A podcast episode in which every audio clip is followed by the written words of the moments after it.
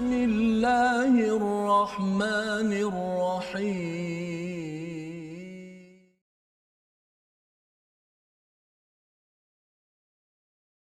بسم الله الرحمن الرحيم. الحمد لله رب العالمين.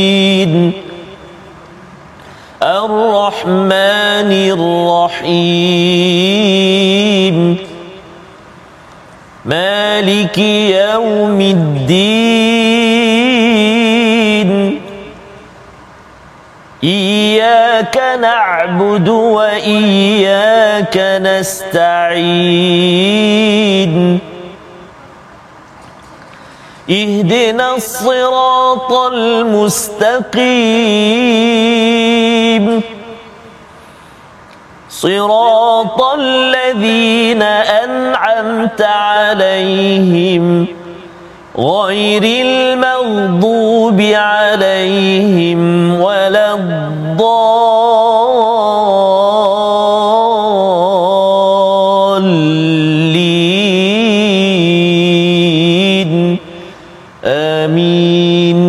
Assalamualaikum warahmatullahi wabarakatuh. Alhamdulillah wassalatu wassalamu ala Rasulillah wa ala alihi wa man wala syada la ilaha illallah syada Muhammadan abduhu wa rasuluh. Allahumma salli ala sayidina Muhammad wa ala alihi wa sahbihi ajma'in. Amma ba'du. Apa khabar tuan-tuan dan puan yang dirahmati Allah sekalian?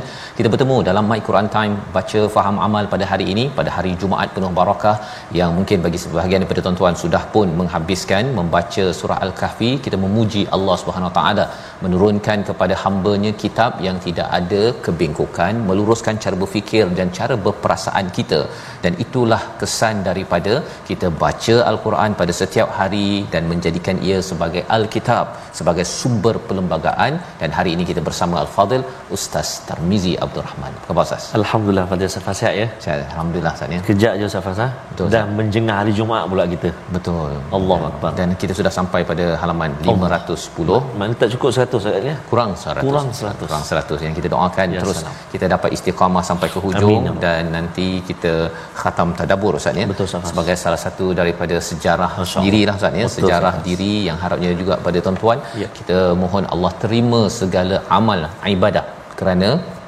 Al-Quran ini tilawahnya itu adalah ibadah yang tersendiri. Moga-moga Allah terus pimpin kita dengan hidayah daripadanya. Pada hari ini kita mendalami pada halaman 510. Kita mulakan dengan doa ringkas kita. Subhanakala ilmalana illa ma 'allamtana innaka antal alimul hakim. Rabbi zidni ilma. Kita saksikan apakah sinopsis ringkasan bagi halaman 510 bermula daripada ayat 30 hingga 31 di halaman akhir surah Muhammad ini mengingatkan kepada hikmah jihad di jalan Allah Subhanahu Wa Taala.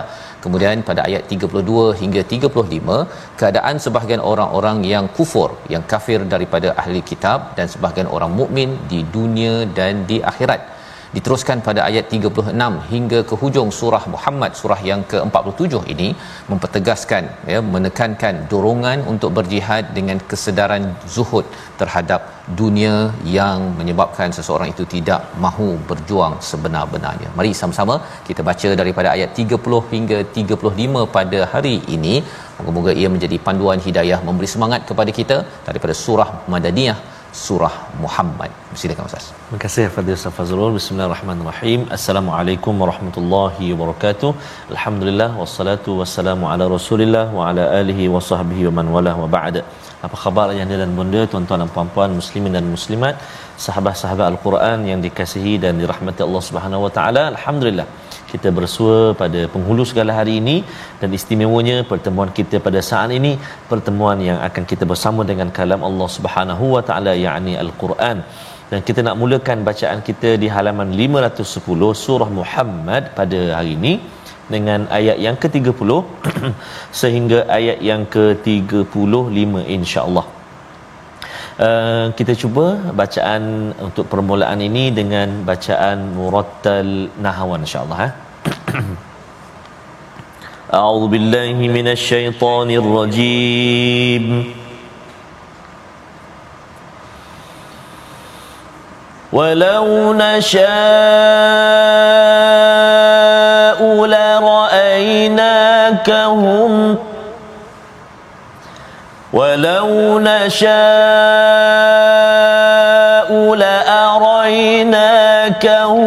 فلعرفتهم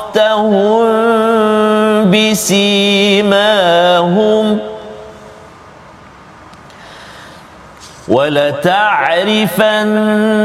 ولتعرفنهم في لحن القول والله يعلم أعمالكم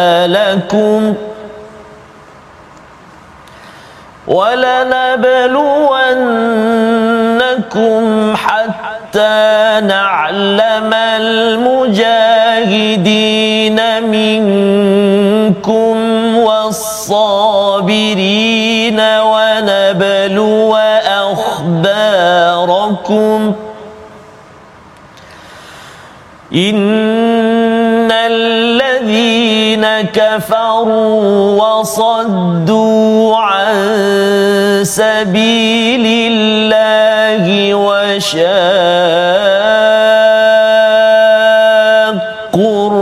الرسول وشاقوا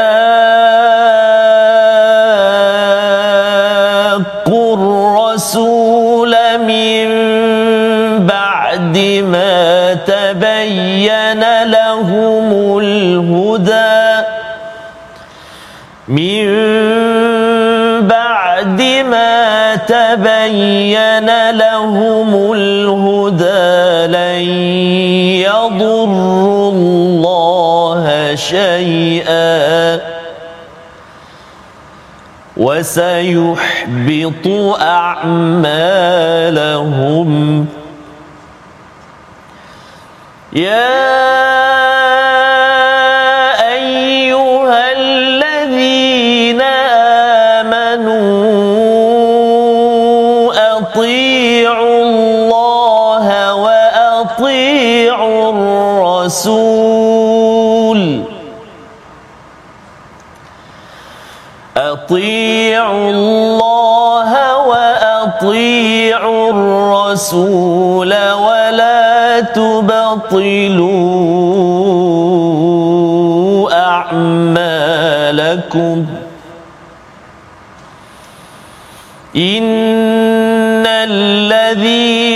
كفروا وصدوا عن سبيل الله ثم ماتوا وهم كفار.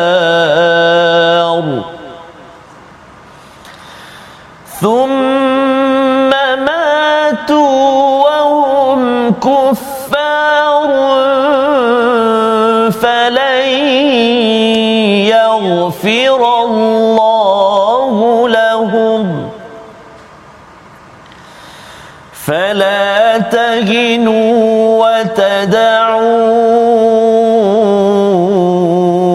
إلى السلم وأنتم الأعلون.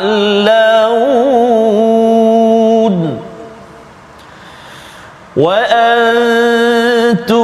الأعلون والله معكم ولن يتركم أعمالكم اعمالكم صدق الله العظيم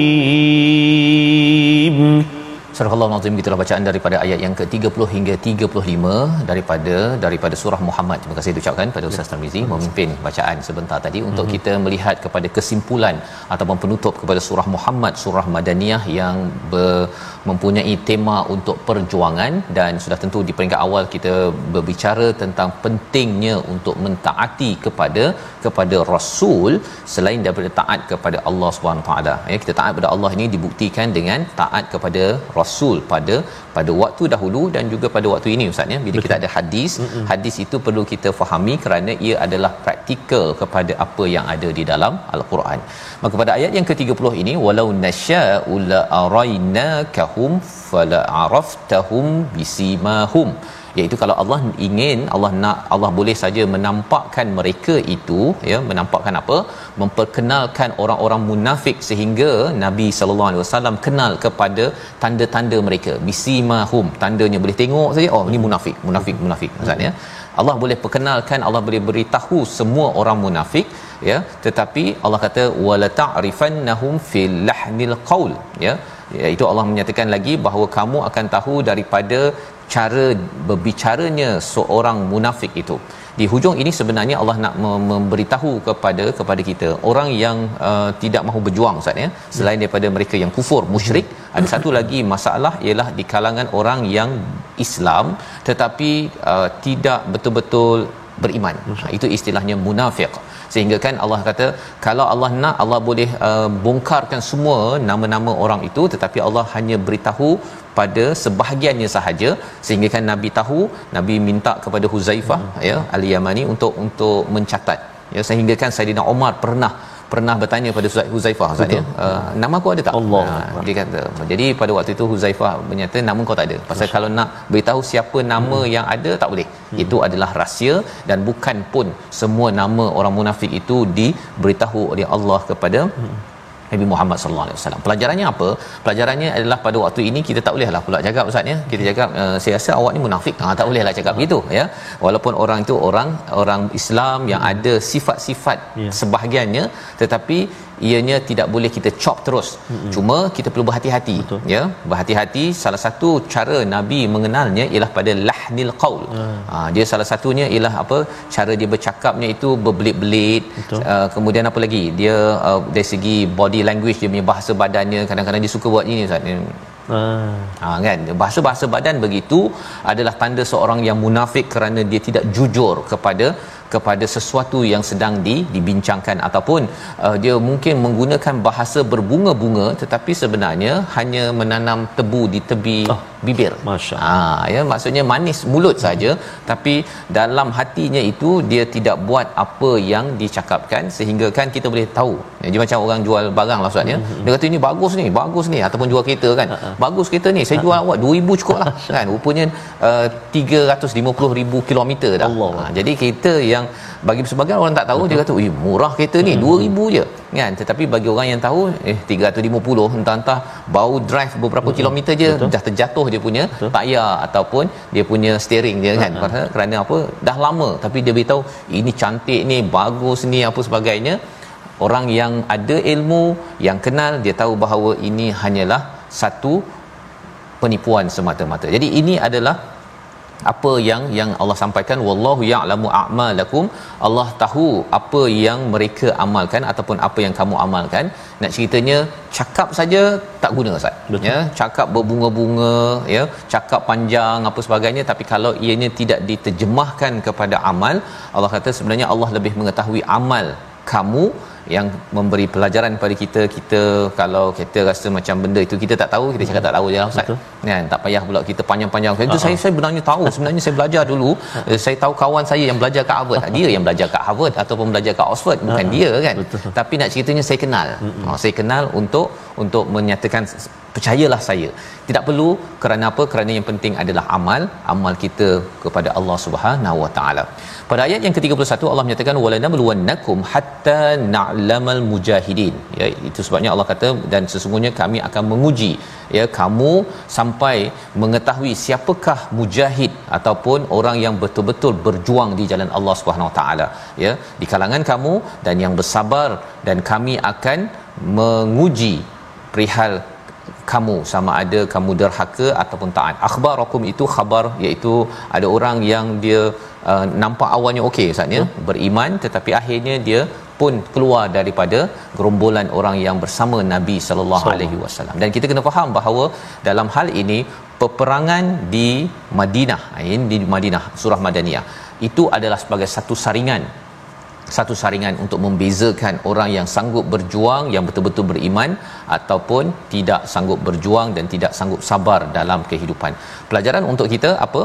iaitu kita kena pastikan jiwa kita ini jangan istilahnya jangan lembik ustaz ya. Yeah. Ha, jangan lembik, tidak mahu berjuang hmm. bagi yang suami, bagi ayah berjuang pergi cari nafkah itu sebagai satu sebagai satu kemuliaan Betul. ya sebagai satu kemuliaan selain daripada kalau ada seruan untuk untuk ber, berjihad hmm. ha, tapi jangan pula kita rasa macam dah semangat baca surah ni besok nak pergi beli senapang kan nak pergi ni kan ha. ke mana ke Palestin jangan jangan bawa senang ya dia perlukan kepada kepada arahan daripada pemimpin. Ya. dia bukannya sekadar saya nak bawa motor ke atau beli tiket kapal terbang terus pergi Palestin nak masuk ke masuk ke Israel nak bom itu bukan kaedah yang dinyatakan. Dalam sirah nabi makiyah itu uh, sahabat di Mekah tidak pun dibenarkan untuk pergi berperang. Dah sampai ke Madinah bila dapat arahan sahaja dibenarkan. Baik pada ayat yang ke-32 ya bercerita tentang apakah kesan kepada mereka yang kufur pada mereka yang kufur kita baca ayat yang ke-32 untuk sekali lagi Allah mengingatkan pada halaman akhir ini semua amal-amal kebaikan boleh hancur. Boleh sirna kerana apa? Kerana kekufuran dan juga kemunafikan tidak mahu mengikut kepada arahan Rasul sallallahu alaihi wasallam. Ayat 32 kita baca sekali lagi. Silakan Ustaz. Terima kasih kepada Ustaz Fazrul. Tuan-tuan dan puan-puan ibu-ibu ayah-ayah sahabat al-Quran yang dimuliakan semuanya kita nak ulang bacaan kita ayat yang ke-32 tadi kita dah baca secara bacaan murattal. Yang kali ini satu ayat 32 ni kita nak cuba baca secara mujawwad. Eh jom kita tengok macam mana? Ha, nafas kita suara kita cuba eh. kita cuba ikut sama-sama insyaallah. A'udzubillahi minasyaitonirrajim. ان kafaru كفروا وصدوا عن سبيل wa وشاهدوا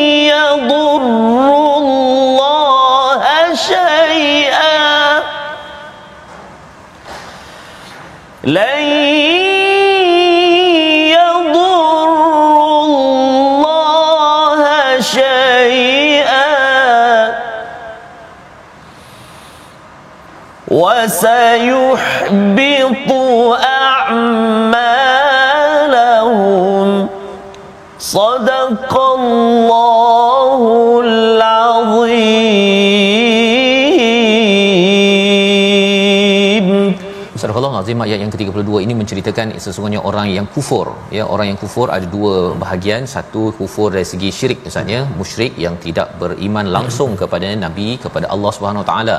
Tetapi dalam ayat yang ke-32 ini satu lagi kufur ialah apabila sudah pun berada dalam Islam tetapi menghalang daripada jalan Allah dan benci kepada menentang kepada rasul ya selepas didatangi oleh al-huda. Itu bukti bahawa orang ini dah masuk Islam dah hmm. dah masuk Islam dah beriman kepada rasul ya di Madinah itu ramai orang masuk Islam. Kerana apa? Kerana dapat dapat apa istilahnya ustaz ya? Dapat uh, ganjaran yang hmm. mulia ya?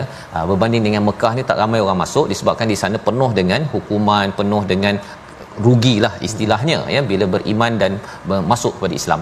Jadi bila ramai yang mendapat hidayah tetapi selepas itu dia menentang kepada rasul, ini digelar orang yang kufur juga. Jadi orang munafik yang dinyatakan pada ayat ini Allah kata la yadurullaha syai'a. Dia tidak memberi kesan langsung pun kepada Allah tetapi apa kesannya?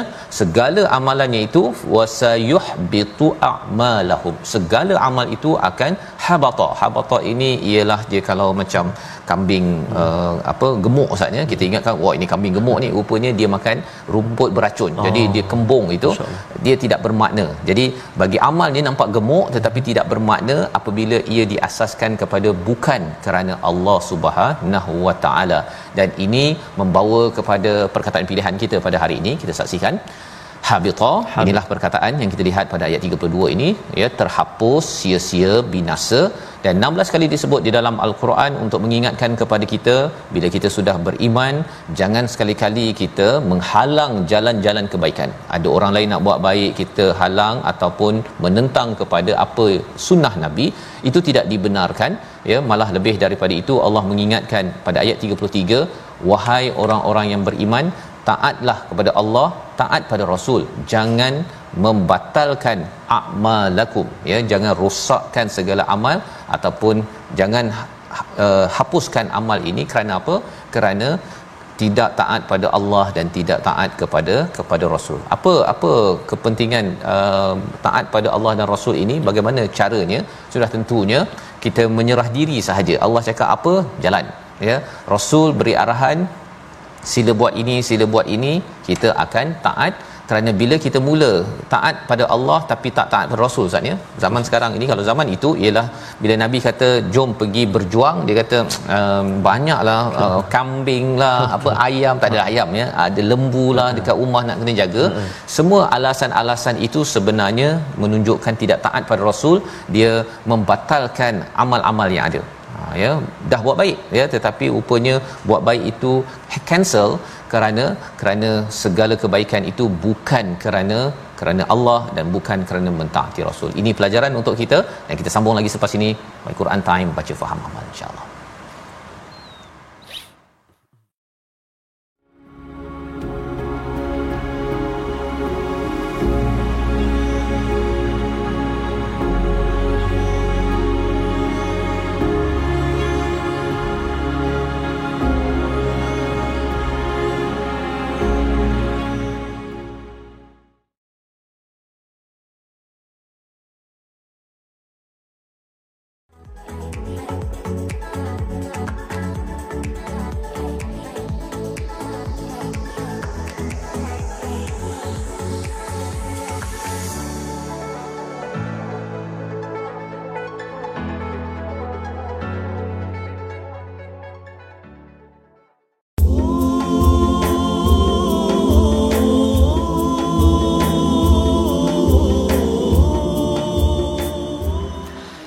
Salawat dan salam. Allahumma salli ala sayyidina Muhammadin wa ala sayyidina Muhammad buat junjungan besar kekasih kita Nabi Muhammad sallallahu alaihi wa ala alihi washabihi baraka wasallam tambah-tambah kita berada di penghulu segala hari pada hari ini iaitu pada hari Jumaat yang penuh barakah Safas eh? ya dan kita berada hmm. di penghujung surah Allah. Muhammad dia ada tiga surah yang berkaitan dengan cara menghormati hmm. Nabi Muhammad sallallahu alaihi wasallam ya sallallahu alaihi wasallam iaitu surah 47 surah 48 surah 49 oh ha, yang oh, kita betul, akan sambung ya? betul tiga surah ini kira macam apa uh, kursus intensif Oh, macam mana nak menghargai menghormati nabi so, ha, ada setengah orang kata saya baca Quran je kan saya hadis-hadis uh, nabi ni saya tak ambil kan sebenarnya dia baca ke surah 47 hingga 49 Betul. ya ha, kalau baca betul-betul faham maksudnya akan hormat betul-betul kepada ini adalah bukan sekadar mak ayah Allah. ya. ini adalah seorang individu yang bukan sekadar nak bagi makan nak bagi kita hidup di atas muka bumi ini Betul. tapi nak bahagia sampai ke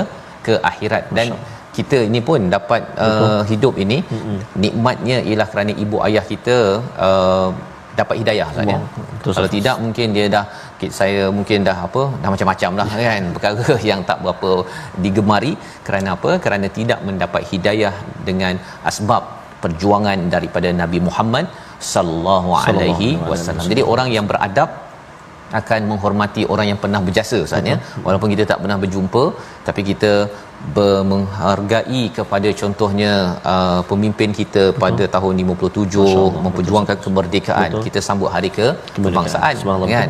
jadi bila adanya Nabi Muhammad setiap Jumaat setiap hari Masya kita berselawat ini ini cara kita menghormati dan harapnya kita menjejaki kepada nabi junjungan yang disayangi Nabi Muhammad sallallahu alaihi wasallam. Kita ingin teruskan Ya. tajwid kita Ustaz. Ya baik. Terima kasih kepada Ustaz Fazrul, tuan-tuan dan puan-puan, ibu-ibu, ayah-ayah yang dikasihi, sahabat-sahabat semuanya, tuan-tuan dan puan-puan yang dirahmati Allah Subhanahu Wa Taala. Kita nak eh, lihat sekejap perkongsian tajwid kita pada hari ini, iaitu antaranya kita nak melihat pada menyempurnakan sebutan huruf ta dalam ayat ayat ini iaitu ayat yang ke-33 tiga a'udzubillahi minasyaitonirrajim أطيعوا الله وأطيعوا الرسول ولا تبطلوا أعمالكم Baik, subhanallah, azim. Ada satu, dua, tiga kali. Tiga kalimah uh, yang melibatkan huruf ta dalam ayat yang ke-33. Pertama, ta uh, uh, kalimah pertama dan kedua, kedua huruf ta itu terletak di baris yang kasrah baris bawah. Allah wa ati'ur rasula jadi huruf ta banyak uh, sifat yang berada pada uh, satu huruf ta ni. Ada isti'la uh, ada al-jahr kan uh, ada syiddah kan ada uh, terangkat uh, ataupun itbaq. Banyak ah uh. jadi kena hati-hati. Memang dia sifat dia tebal uh, terangkat lidah kita uh, sempit rongga suara ataupun uh, udara nak keluar bila sebut huruf ta. Jadi bila kita sebut baris bawah jangan kita tertukar dengan huruf uh, ta. Wa ati ha tu kan. Ti wa ati ti ti ha, kan dia memang hujung lidah. Ta da ta tiga huruf ni dia hujung lidah. Tapi sifat dia berbeza. Yang ta dengan sifat tebal dia. Contoh wa ati'u ati'u jangan ati'u. Itu memang, memang huruf ta. Ha, kan itu ta yang berbaris bawah. Satu lagi uh, iaitu wala tubtilu juga uh, berbaris kasrah. Mana ketiga-tiga keadaan dalam ayat 33 ini terletak di baris kasrah ataupun baris bawah cuma jangan kita baca tipis ataupun tertukar dengan huruf ta wala tubtilu jadi ta di makna pun berubah Ustaz Faz ya. ya. Ha wala tubtilu. Wala tubtilu ti ti ti terangkat lidah kita tu. Ti menghampiri lelangi. Jadi sempit udara nak keluar.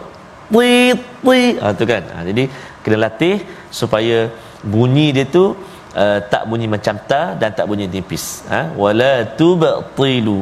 Ha jadi tiga kalimah dalam ayat 33 kita latihan untuk huruf pa selamat mencuba dan boleh selamat dengan guru-guru kita insya-Allah taala. Terima kasih. Wallahu a'lam terima kasih ucapkan pada ustaz Tar untuk sama-sama kita menyimak huruf ta ustaz ya pada hari ini. Hmm. uh, ada ta ada ta ya untuk kita sama-sama uh, jelaslah Betul, ustaz ya. Dan pada ayat 33 tadi sudah pun kita melihat bagaimana isinya itu atiyu Allah wa atiur rasul ketaatan pada Allah dan rasul itu adalah mutlak ya mutlak. Tetapi kalau taat pada ulil amri kalau di dalam surah an-nisa itu dia tertakluk ya maksudnya bergantung. Kalau pemimpin itu taat pada Allah dan Rasul kita ikut tapi kalau katakan dia membawa kita jauh daripada Allah dan Rasul kita tidak akan ikut pada bahagian itu saja hmm. tapi yang lainnya kita masih masih lagi taat kepada kepada pemimpin tersebut jadi ini peringatan daripada Allah SWT pada ayat yang ketiga-tiga wala tubtilu a'malakum jangan sampai kita batalkan ustaz ya hmm. bila batalkan amal kita ini lebih kurang kalau Allah bagi kita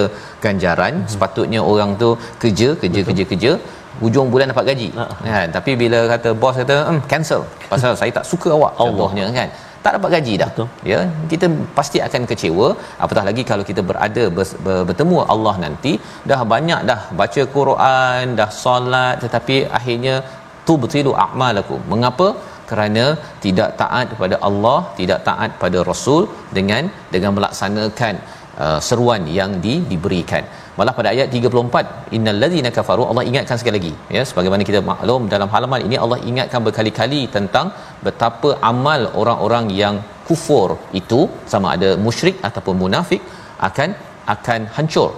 Orang yang kufur menghalang daripada jalan Allah kemudian dia mati. Ya dia mati dalam keadaan kufur maka apakah yang Allah nyatakan? Falay yaghfirallahu lahum ya kalau dalam musyrik memang kita tahu Ustaz ya hmm. syirik memang Allah tak ampunkan ya. tapi kalau dalam keadaan munafik juga Allah tidak ampunkan hmm. ya walaupun di istighfar 70 kali ke berapa kali hmm. pun diminta keampunan dalam surah at-taubah Allah tidak akan ampunkan Masa. jadi itu perkara yang perlu kita jaga-jaga sebagai orang yang dah daftar Islam tetapi itu tidak tanda selamat Ustaz ya Betul. tidak ada tanda, tak tanda selamat kecuali kita ikut kepada panduan yang ada malah ayat 35 ini hmm. jangan kamu rasa lemah Allah ingatkan kalau kita perasan dalam surah Muhammad ini ada kat ujung tu kum ada hum Ustaz ya ha, kalau kum itu maksudnya Allah sedang beri peringatan kepada kita hmm. kalau hum Allah suruh ambil pengajaran daripada hmm. mereka yang uh, yang syirik ataupun yang munafik jadi bila dalam ayat 35 jangan kamu rasa lemah ya jangan pula kamu untuk apa uh, me, me, me, isytiharkan gencatan hmm. ila salm ini maksudnya tak payahlah berperang hmm. kan alah kita baik-baik jelah dengan mereka buat apa Allah kata jangan ketika hmm. kamu kuat ini jangan wa antumul a'laun kamu berada di tempat yang tinggi kuat Allah bersama kamu. Ha, ini sebagai satu penghargaan ya. Hmm. Bila kuat ini zaman Madaniyah bila dah kuat, bila dah sesuai, jangan pula uh, kita rasa tak payah berperang lah kita tarik diri je lah kan. Duduk relax-relax je buat apa nak pergi berjuang dah umur 60 60 ini tidak dibenarkan. Walai yatirakum a'malakum iaitu Allah tidak akan mengurangi amal uh, kita yang ada. Syaratnya apa?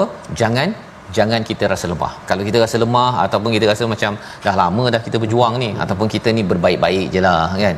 Sebenarnya berbaik-baik itu okey kalau munafik dan juga musyrik itu tidak menyerang, menghalang dan juga mengacau kepada orang-orang yang ber, beriman. Ayat yang ke-36 hingga 38 menerangkan mengapa seseorang itu tidak mahu berjuang walaupun sudah diminta untuk berjuang. Allah nyatakan pada ayat 36 kita baca sehingga ayat hujung surah Muhammad. Silakan Ustaz. Terima kasih Al-Fatih Ustaz Fazrul. Ibu-ibu ayah-ayah, tuan-tuan dan puan-puan sahabat Al-Quran yang dikasihi dan rahmati Allah Subhanahu wa taala, kita sudah masuk pada penghujung surah uh, Muhammad subhanallah. Eh. Uh, Allahu akbar. Bila mula tu kan rasa macam lambat habis. Ni dah rasa eh dah nak hujung surah dah. Hujung, surah. Dia, hujung ni makin pendek-pendek sama. Ya betul. Masya-Allah. Jadi kita nak cuba baca ayat yang ke-36 sehingga ayat 38 dengan bacaan murattal Hijaz insya-Allah eh. A'udzu billahi minasyaitonir rajim.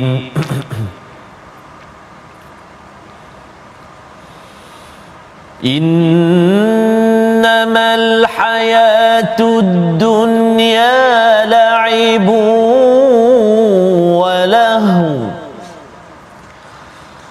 وإن تؤمنوا وتتقوا يؤتكم أجوركم ولا يسألكم أموالكم إن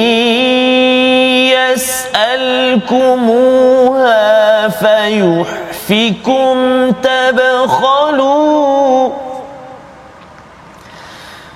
فيحفكم تبخلوا ويخرج أضغانكم. ها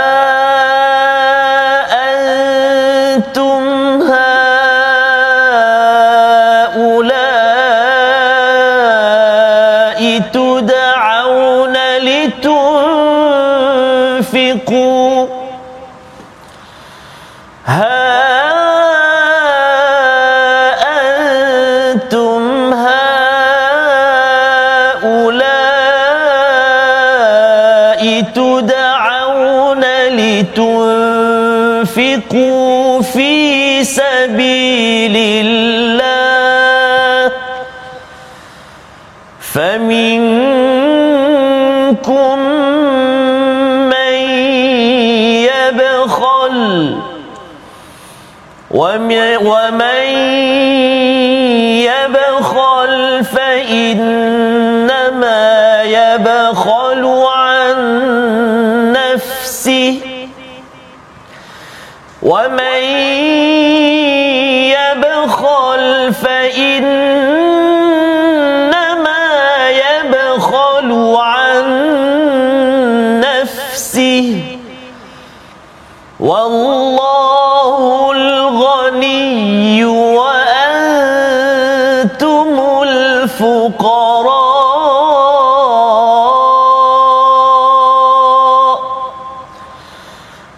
وإن تتولوا يستبدل قوما غيركم ثم لا يكونوا ثم لا يكونوا أمثالكم صدق الله.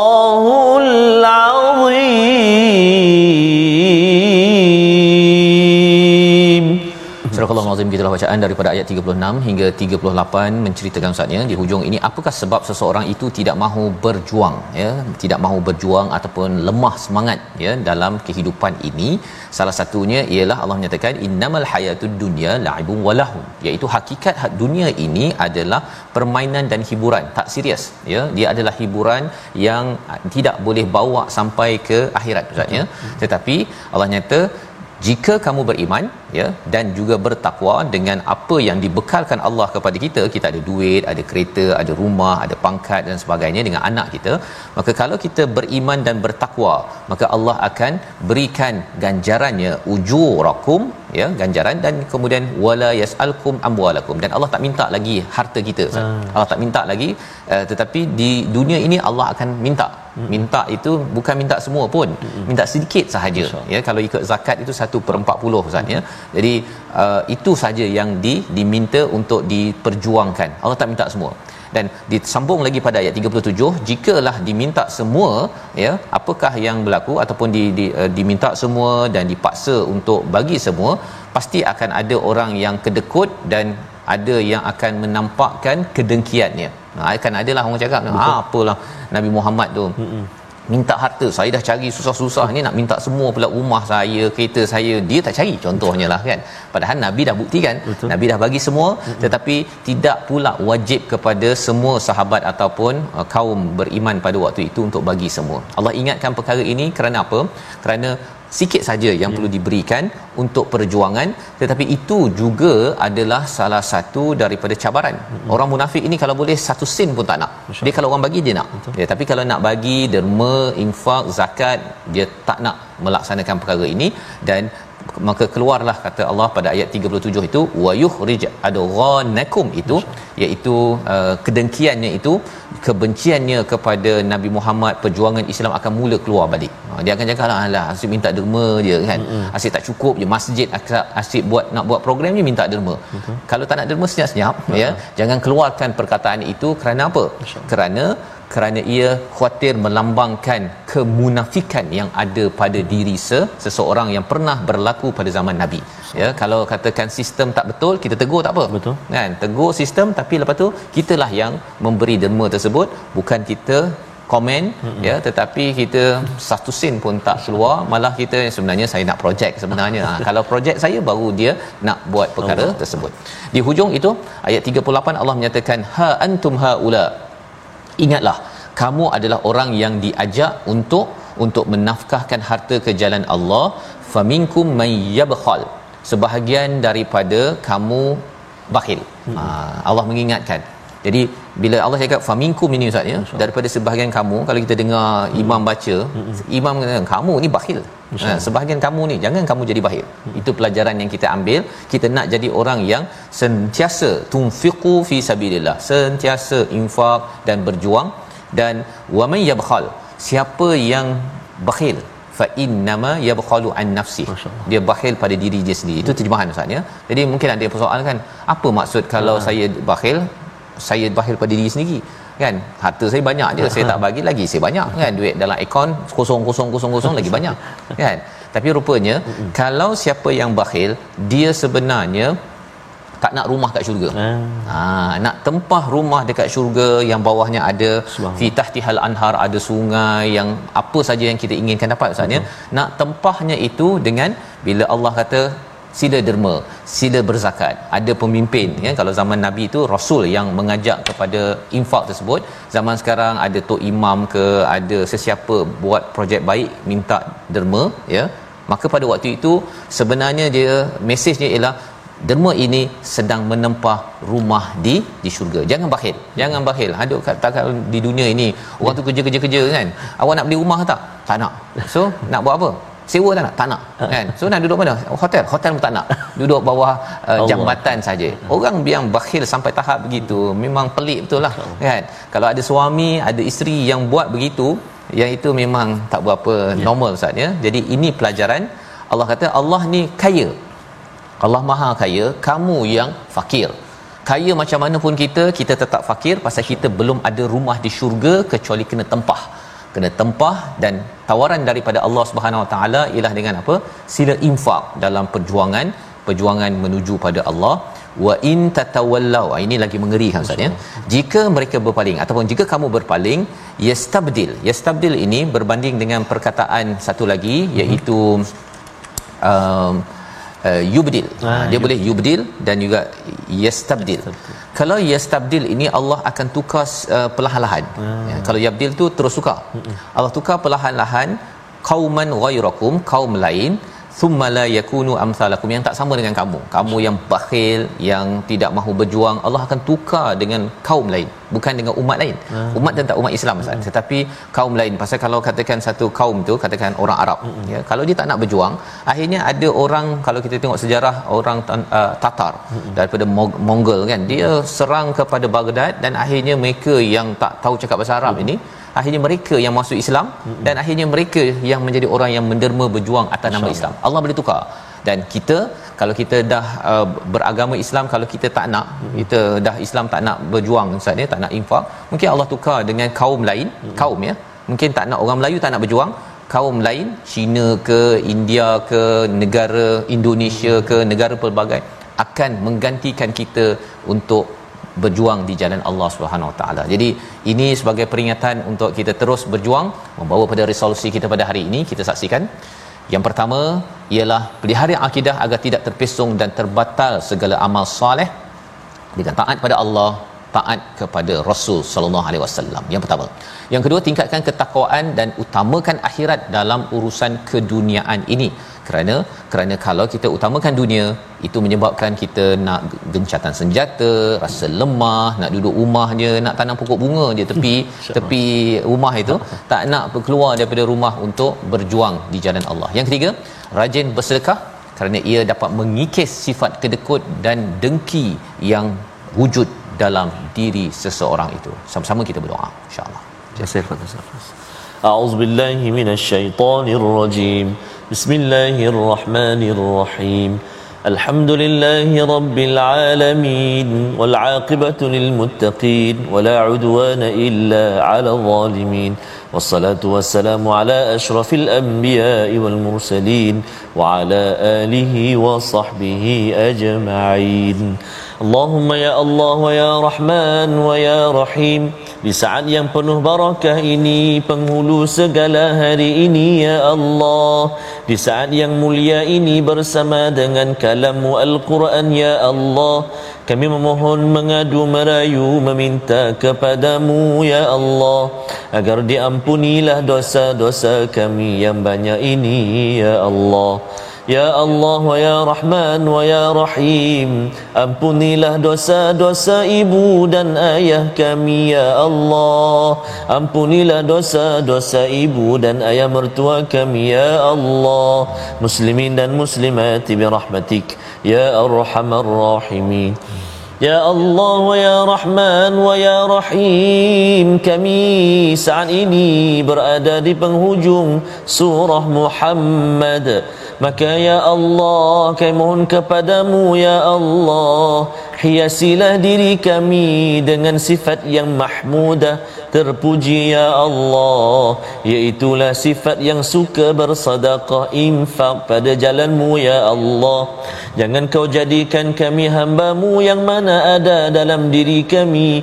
Sifat mazmumah yang tercela Antaranya sifat bakhil ini ya Allah. Sifat yang sayangkan harta kami untuk diinfakkan pada jalanmu ya Allah Maka ya Allah bersihkan hati kami ya Allah Untuk kami menjadi hamba-hambamu Yang mana senang dan mudah berinfak Pada jalanmu ya Allah. Wa sallallahu ala sayyidina Muhammad Wa ala alihi wa sahbihi wa baraka wa sallam. Walhamdulillahi rabbil alamin. Taqabbalallah Minna wa minkum taqabbal ya karim. Moga-moga Allah mengkabulkan doa kita sebentar tadi Ustaz ya. Dan juga doa tuan-tuan yang berada di rumah di mana sahaja pada hari ini pada hari Jumaat. Dan kita jangan lupa untuk infak. Itulah seruan tadi tuan-tuan ya. Dalam ayat yang ke-38 dalam tabung gerakan al-Quran. Moga-moga dengan infak tuan-tuan adalah ruang untuk sama-sama kita berjuang dan kita meletakkan keimanan bahawa hayat di dunia ini adalah permainan dan hiburan kita sedang menempah menempah rumah di syurga itu dan kita akan berjuang bersama-sama makin bersemangat seperti mana yang dinyatakan dalam surah Muhammad pada hari ini. Insya-Allah kita akan mengulang kaji pada hari esok dan kita menyambung dengan surah 48 surah yang lebih menarik ya. Semua ini menarik Ustaz ya. Surah yang menarik ayat uh, surah 48 ini kerana bercakap tentang konflik dalam para sahabat rindu balik ke Mekah tiba-tiba tak boleh balik kampung Ustaz. Cuba tuan-tuan bayangkan kita sudah ada pengalaman itu tak boleh balik kampung kena Betul. tahan patah balik. Kita akan ikuti Masya dalam My Quran Time baca faham amal insya-Allah